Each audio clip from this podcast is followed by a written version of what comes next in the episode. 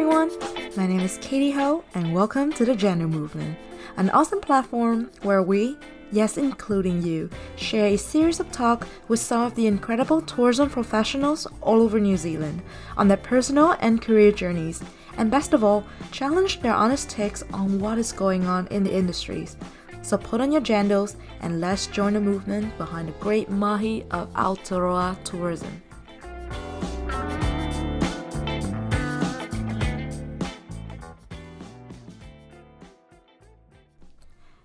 Hi everyone, and welcome back to the second episode of the Gender Movement podcast. Our guest for today's show happens to be one of the most prominent female figures in New Zealand tourism industry, Gina Paladini. So 25 years ago, she decided to say goodbye to America and move to New Zealand. And from that point on, she has managed to build a successful career in the industry with various successful startups such as New Zealand Encounters, TourWriters, and etc. She's now one of the directors of Tomahawk, an Auckland based digital tourism marketing agency. With her amazing background, we sat down together to talk about the state of our industry today, business resilience during COVID pandemic, and so much more. She's indeed an incredible lady, and I'm sure you learned so much from this episode. So let's just jump right into that. Hi, Gina. Thank you so much for being a part of my podcast. And yeah, I just want to throw it out of the way. Like, it's really a freaking weird year for all of us. So, what was your first and how would you describe your emotions in one word about this year? Wow. well, I call it the Corona coaster um, because it's like this roller coaster that goes like this. So there's not one emotion um, because, um, you know, there's these struggles and you're going up, and maybe you're hearing, you know, something um, really challenging that's happening to somebody you know in the industry, or I've had to let a lot of staff go. Oh, you know, wow. people that did nothing wrong that are beautiful people and talented people, but um, you know, like everybody, you know, we were affected because we're a tourism marketing company and tourism development um, software house. You know, when tourism stops, it's like holy macaroni. So but then there's like these really great slides where it's a beautiful ride because people in the industry are so resilient and really supporting and exploring new places in the country. So that's exciting right? Because it's like yay they they're actually exploring their own country and appreciating how amazing um, the industry is that we have here. So i call it the corona coaster. So it's filled with lots of emotions I also call it the year of AA, and that's not Alcoholics Anonymous, even though alcohol definitely has played a role in coping. um, but I call it the year of AA because we're all kind of living on adrenaline and a tad of anxiety. Um, and that's just the reality. And the adrenaline is what keeps us going. The anxiety is just really around the uncertainty. So the only thing certain is the uncertainty, you know, from you know, Stephen England-Hall to Greg Foran, the CEO of Air New Zealand, to any of the leaders that you talk to, you know, they'll say, you know, they have the same crystal balls and tea leaves that we do to tell the future. So they don't know anything um, different than we do. So we don't, this is all new to all of us, right? There's no precedents that we can look to the past and go, okay, well, what we can expect to happen is X, Y, Z um, so that's where the anxiety part kind of runs in with some people. So yeah, A and A, adrenaline and Corona coaster. That was a really long answer to a quick question. I love how you come up with a lot of keywords for that and a lot of nicknames for this year. This is quite incredible, yeah. I would yeah. say that's definitely a Corona coaster as well. It, it's insane. Every person that I talk to, even um, I would know them a couple years before, and now they're um, even like you would expect them to be at the peak of their career. Yeah. But for a moment, it's heartbreaking to see all of your staff go and wishing them all the best. And especially it happens with airlines, it happens with travel agents. And yeah. that was definitely heartbroken for it. Yeah. But how and so where you are at the moment in December and about to move in for the next year, uh, are you feeling more positive now? Or you're still at the stage of feeling really uncertain about next year? Like, I am still not sure where this is gonna go. Well, I don't think any of us are sure where it's gonna go, to be honest. Um, you know, the the vaccine's not a silver bullet. Um, it obviously will help so many lives be saved and it will also be a part of the equation that helps opening um, our borders and international travel. Um, we all want to kick 2020 to the curb there is no doubt.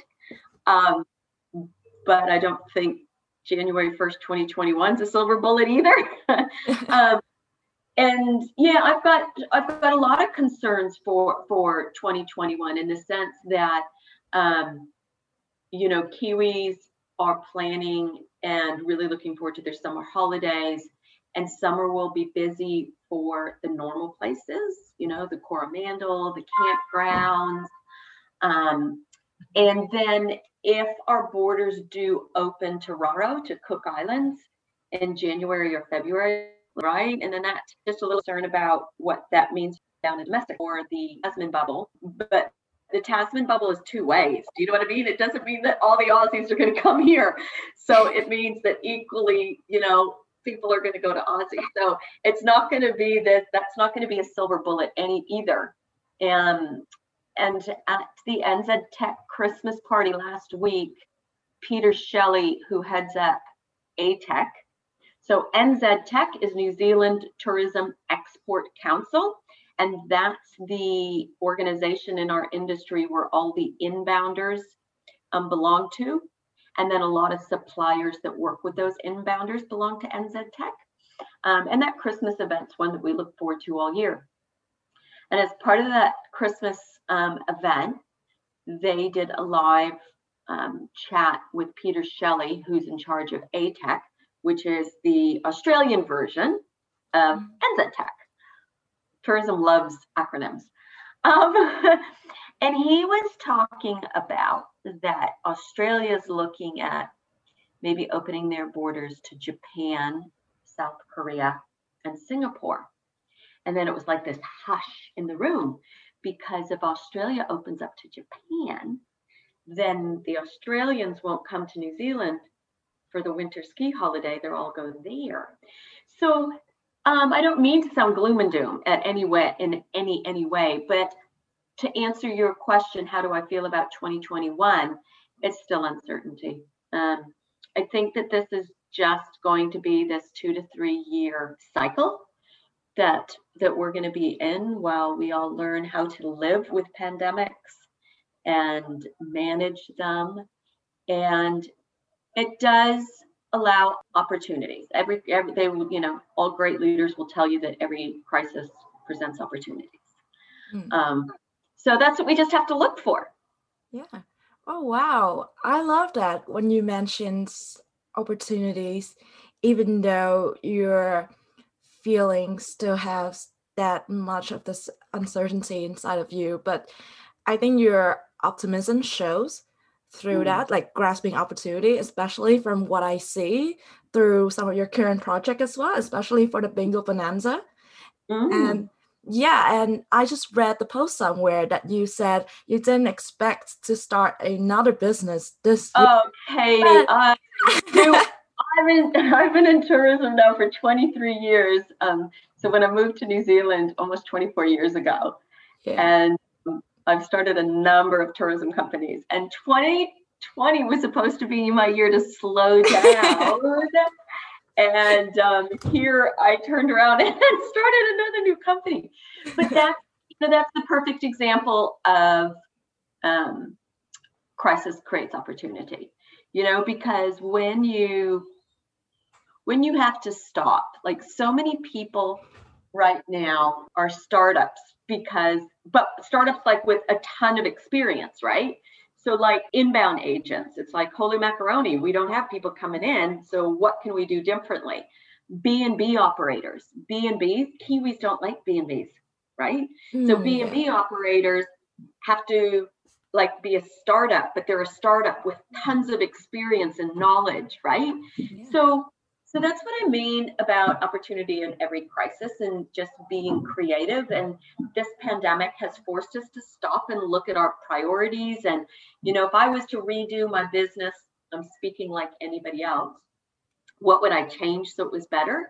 Um, the the tourism industry will always thrive because as humans we're curious. And and and cure and travel is the greatest meal for curiosity you know So So, true. So yeah. true. and you know we're all craving it right we're all like i just want to see something different and feel something different and experience another culture or another food and and we thrive for newness um, so tourism and travel will always thrive it just might be a little different and that's where the opportunities lie Mm. Oh my God, that is so true. Especially if there's anything that, you know, you would motivate yourself to continue to go forward with, you know, with this career, is that humans drive will never end, especially for travels. Yeah imagine we're lucky as an as a nation that we haven't got back into the lockdown later on comparing like to other countries because some of my friends they're staying in canadas or america right now. And oh, well that's the my family i know the mental impacts of the lockdown is so heavy on you know on a lot of people and we're, we're so lucky to be able to go around and explore domestic travels especially just you know just to walk around your cities have some staycation explore a restaurant. It's still there. It's it's now it's a new privilege for 2020 it's a new privilege that we need It's to be thankful for. You know, when I said earlier about um, Peter Shelley from Australia, he, Yeah. you know, zoomed in and he was like, oh my gosh, look at you guys have hundreds of people sitting next to each other in a room. it's so true you know, even Australia, they can't do that, right? And my family in California, they're going into their ninth month of lockdown.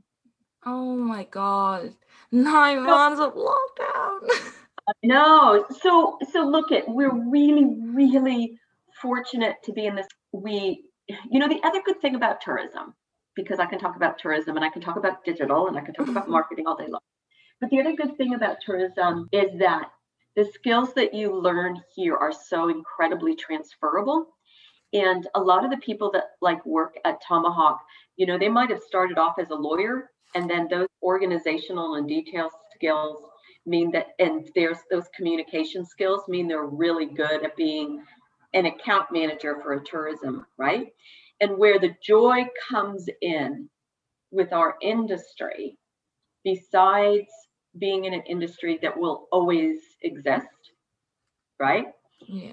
Is that our industry helps to make the world a better place. And there's not a lot of people that can say that i mean you know um, about their job because when we when people travel it opens up perspectives and it opens up um, appreciation and um, and understandings and that just makes you more tolerant. And so yeah i just would be i would be really really um, if anybody told me because of covid they're looking at leaving the tourism industry i'd be there like shaking them going you can't we need you good people and it will come back and it will be good yeah Oh yeah. Yeah, that is so true because I um so I had a talk with Matt and he said in the future there will be 35 to 40,000 um shortage in laborers in the tourism industry and I was like that's a massive amount number and I don't know if Kiwi all the Kiwi people can just fill in the gap with that especially when migrants they have to leave the country and go back to their country Ah. and stuff and once the borders open, I don't think there will be a massive influx immediately to come back. And so his own world missions right now is to figure it out how to sustain the tourism workforce and how to motivate them and how to remind That's people that sense of their work meanings that hey everything that you've been doing for the past couple years, it actually contributes a lot and we need you right now. And so yeah, I can totally feel that from your perspective as well. Absolutely. Go with Tourism is fantastic. It's an amazing initiative. Mm-hmm. Um, and um, so we have the pleasure of working um, with Matt um, and the Go with Tourism team. Um, and because we also not just as a as a customer business relationship but because we believe in this industry.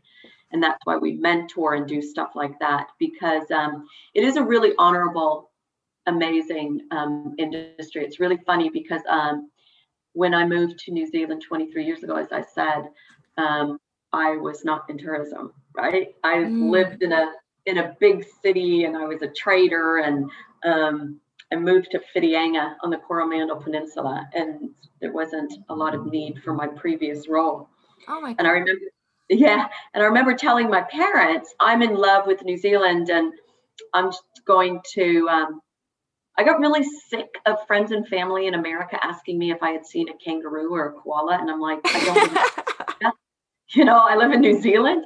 So I started a company called New Zealand Encounters, which was an inbound, the first B2C when I'm told my parents, oh, I'm going to be a, I'm going to be an inbound travel agent, they're like, oh, honey, not a travel agent.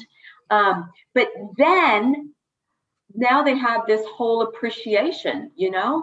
Um, the thing about tourism is that you can make it anything you want. You can be an entrepreneur, whether you can be an you can be a business owner. You can, you know, there's tons of stories about the guy um, who started a, as a porter at Sky City. And, you know, now he's the general manager, you know, so it's what you make of it.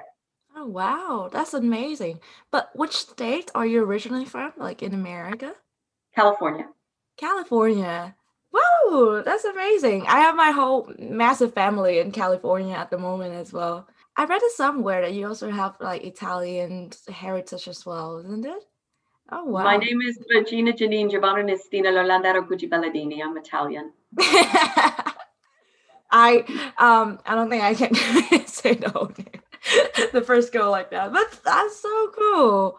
Oh my yeah, god. But well, everybody from America is from someplace else except for the American Indians. So yeah. Yeah, true.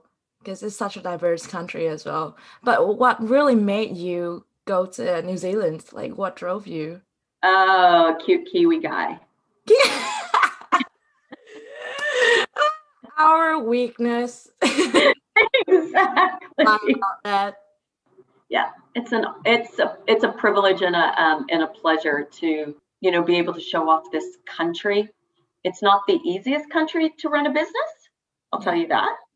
Um, but um, it's um, yeah, I wouldn't want to be any any place else.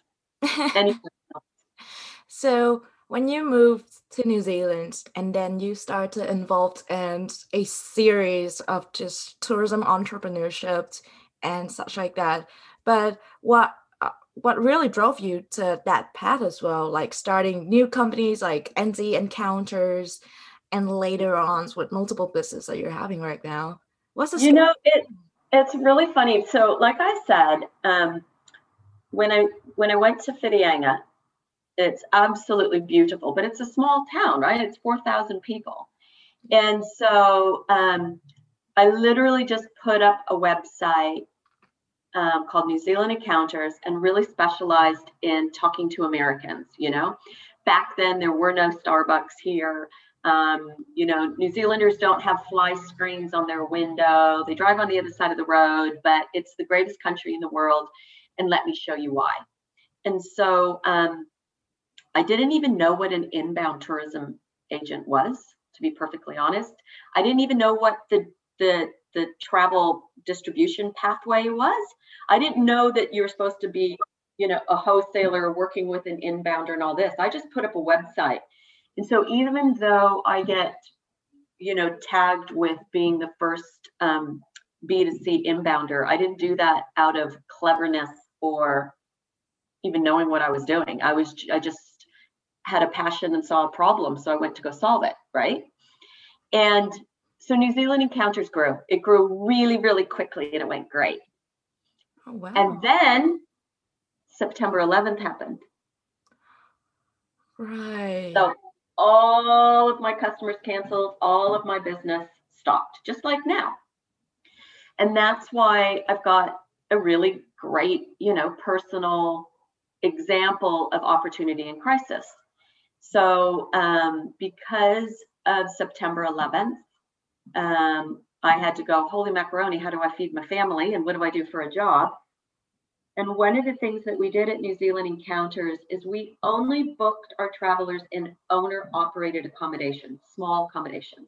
We didn't use hotels because we took the, um, our point of difference in ethos was really about New Zealand. People come for the landscapes and the pretty pictures, but they leave with the memories of the people, right? So it was all about meeting Kiwis. And so one of the problems with New, at New Zealand Encounters was being able to contact and book back then, right? So I went, okay, we've got to find an easier way for accommodations to be booked. And so that's when we started ResBook, which is a booking engine, which was New Zealand's first booking engine. Um, and there wasn't one before that, right? So Wow. again, I I didn't know I didn't I was just trying to solve a problem. That's it, right? So um so we started building um ResBook um, um with some very clever people. And then about two years later, Americans started traveling again. So then New Zealand Encounters started growing again. And then the problem with any agency is trying to, you know, craft itineraries, which is a really great job in tourism, you know, being able to create people's vacations. Like what an honor to be able to share this country with people. If there and the client says yes, the traveler says yes, I like it. Then you've got to book it, then you've got to create an itinerary. It's a really big job, right? And it takes a lot of time. So I had to find a smarter and cleverer way to do that so the business could scale and we could save time. And that's when I started TourWriter, which is a system for inbounders. So really all of them, all of them were just about identifying a problem and creating a solution for it. I love that natural instincts in you that just figuring out and trying to solve the problems. But from all of that, what is your I would say like a number one lesson that you learned from your entrepreneurship journeys, like from your crisis management and everything. Never stop believing. Never stop believing. Never stop believing. If you, you know, the Great New Zealand Bingo Bonanza um, was created in crisis and it's going, oh my gosh, we've only got Kiwis to support Kiwis now, right? And how do we motivate Kiwis to get out and explore and support their country? And um, it's, I had, we had lots of knocks along the way. You know, people going, oh my God, this is great. We're going to support you. And then that falls. And then, oh my gosh, this is good, but we can't afford to support you. You know, so you get lots and lots of knocks on the way. But if you really believe in your idea and you really surround yourself with good people, you can't have all the answers. So surround yourself with great people. But if you surround yourself with good people, they will challenge you, you know, too. Yeah. So they'll go, oh, this might not work, but this. So you do need to test, you know, your dream. You have to be bold. Um, you know, too often in tourism, we say that we have to innovate or we have to do things different, and then we are we we're not bold or courageous enough to do it. You just have to you just have to believe in it and be courageous and keep going. Oh wow, that's so nice to hear. And how is your Bingo Bonanza project is doing at the moment? As So there, it's been live for five weeks. yeah. Um, so we've been building it for eight months, and half a million dollars later, um, it Wow. it's really really exciting. Um, so it's going great. Um, the whole ethos of Bingo Bonanza is um, about incentivizing people to have fun, right? So it's just about go have fun, go spend your money in New Zealand. We'll reward you for doing so because you'll get a prize. And right now, it's all about helping the tourism industry. And then in February and March, we'll be launching it into schools mm. because we want more school children to understand how great tourism is, right? Yeah. So it means that a teacher can do a little class about New Zealand and about tourism, and that class can create their own bingo card. And then whenever their bingo card gets played, one of our sponsors pays them. So it becomes a fundraiser for the school. Oh, wow. That's yeah. Amazing. So it's, like a win win win, right? So yeah. The school wins because they get fundraiser, the students and the kids win because they're learning about New Zealand and everything, and tourism wins because now there's a teacher and, and a group of students that understands our industry and the importance and, and um, about their country. Um, yeah, and then it gets released into sports clubs and community groups so they can do fundraising and they can, um, you know, if you're maybe you're a conservation um, group that's trying to plant trees or clean a river and you can have a bingo card and get people to help you and become a fundraiser so it's it's all about um, people having fun and connecting with community and being rewarded for doing so. And um, yeah, it's pretty cool. That's a really nice way of approaching um, communities and all the small groups like that. I really love that.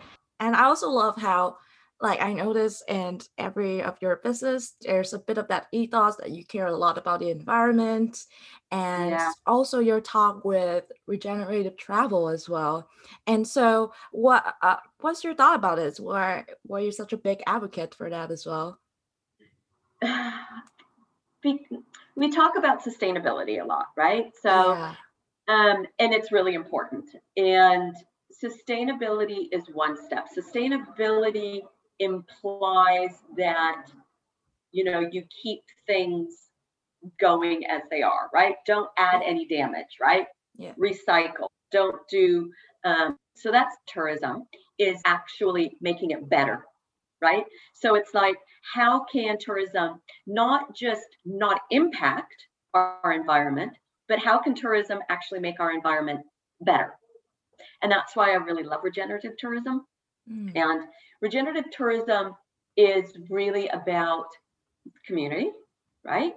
Um, about um, in, including all of the community to ensure when um, when tourism touches your community that it gives back. How can the community give to tourism also? Um, and it's um, a lot of it, you know, everybody thinks it's like new and it's cool. It's like actually this is just like how the indigenous people that's their ethos. um, so it's it yeah. So that's that's like the simplest way of explaining it, Katie, is that sustainability, sustainable tourism is not damaging, regenerative is and a step more. Um, how can we how can we bring um, like I love the idea, a simple example is um, imagine if you were, let's talk about Tairāwhiti, which is the East Cape of the North Island.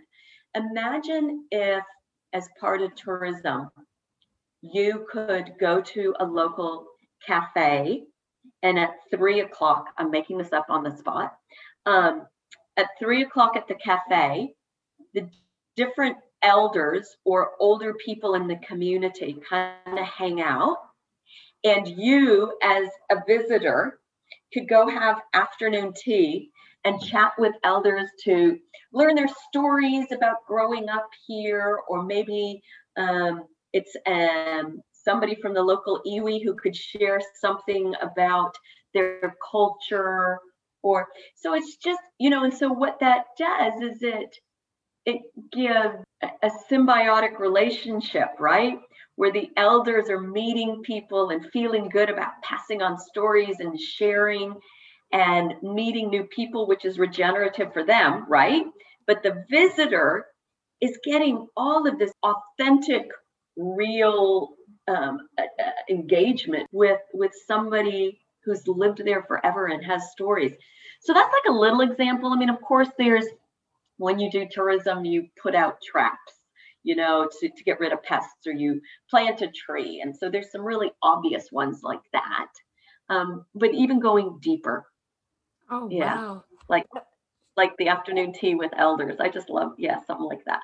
Mm, that is so cool because it really relates to the um just a thing where you give the power back to the communities and you let them do the storytellings aspects of that and also it also comes with um you know just using um all the how do you say i i heard a story somewhere that they use um, waste coconut leaves and stuff like that, and they're trying to restore it, use something for the better, and just all, all that kind of stuff. I love that. I the first time that I heard about regenerative travel, I was like, all right, it's just gotta be another flashy word for it, you know, mm-hmm. and let's just see how it goes because as someone who worked in tourism marketing, as you know as well, sometimes people use sustainable travel as another way of so-called greenwashings in Correct. bits, businesses and stuff. And in order to shift that image and the stigma coming with that, takes a lot of words. And that's why regenerative travels comes and it brings a whole new world. Like if you truly understand it. And I I started to believe in that a lot because I was like, oh my God, this is actually something I have been doing as well in the past, but I just know word to describe it.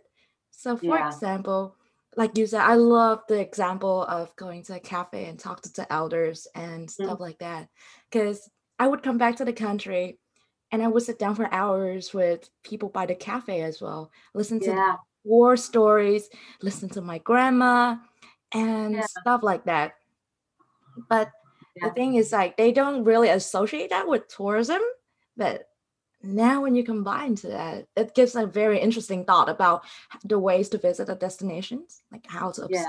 experience and stuff so i love that yeah and it's yeah and it's just all about you know too often um there's these social amenities that tourism offers towns and people don't understand that so what i mean by that is that like the the driving route between Christchurch and Mount Cook, right? All of those little cafes in the small towns and all those little shops, they all thrive because of tourism. And yes, it might only be during high season, but because they make so much money during that time, those cafes and those shops are able to be around all year for the locals. But it's not seen as part of tourism. So those is so that's the, the social amenities that tourism provides, but isn't acknowledged or recognized as a benefit of tourism. Because too often it's just like, oh, tourists are, you know, taking over our toilets, you know, our public toilets, or we don't have enough, or there's not enough parking. Um, so when you have community engagement through regenerative tourism, there's that symbiotic appreciation but how would you imagine that being placed in New Zealand context in the next five years or so? Like, have you uh, ever? It's going to take a mind shift, to be on, honest, Katie. It's going to take mm-hmm. a huge shift because we have to, you know, there's the Tourism Advisory Task Force that's now been created. So there's a positive and an opportunity out of out of a crisis where and we could reimagine tourism, what would it look like? And don't quote me, I believe there's four pillars or themes they call them. The concept of regenerative tourism is is included. But to make it a reality, as, as per your question, what does it mean? It means that we have to value the benefit of tourism differently because right now we measure it on how many people have arrived, how much money have they spent. You know, we don't measure it on the benefits that it brings to the whole country. And there, and um, you know, our our tourism minister in said something at his first presentation. We only want high net worth travelers, yes. and it's got everybody in an uproar because, and rightfully so, because those the other visitors that don't come by private jet or business class, like backpackers who stay longer, have a huge value because they visit regions that the jets that the j- private jets and those don't right? And they they go into the regions they stay longer they touch different operators and have a value. So we just have to find and agree on what we measure or how we measure the value of tourism and not just by number of visitors or number of cruise ships uh, or or spend. Yeah maybe it was a little taken out of context but if i sat down with the minister and i was speaking to him in regards to his comment um, it would be more about um, we need to understand the value of all of our visitors. And we have a very very special country and yes we want to make sure that we welcome people that give value back to new zealand just as much as they take from their trip. So let's identify what those people look like how they would act when they're here and what they would experience when they're here. Um, yeah. And it's not all about the wallet size. Yeah, and it's going to make a big difference about when our borders open because we're a long haul destination, right? Yeah. So people usually do New Zealand and Australia on the same trip, like a lot of people do. And so if Australia opens before us and we're not open, then those people aren't going to come back down under for three, four, five years, right? Because they've got to plan all over again. Yeah. So um, yeah, we need to keep New Zealand dream alive. We need to figure out how we can open our borders safely. Yeah. Um, and wish we all had the answer on how that can happen. That's so true. Well, thank you so much, Gina, for the talk today. I appreciate that so much. It's such a fun conversation with you as well.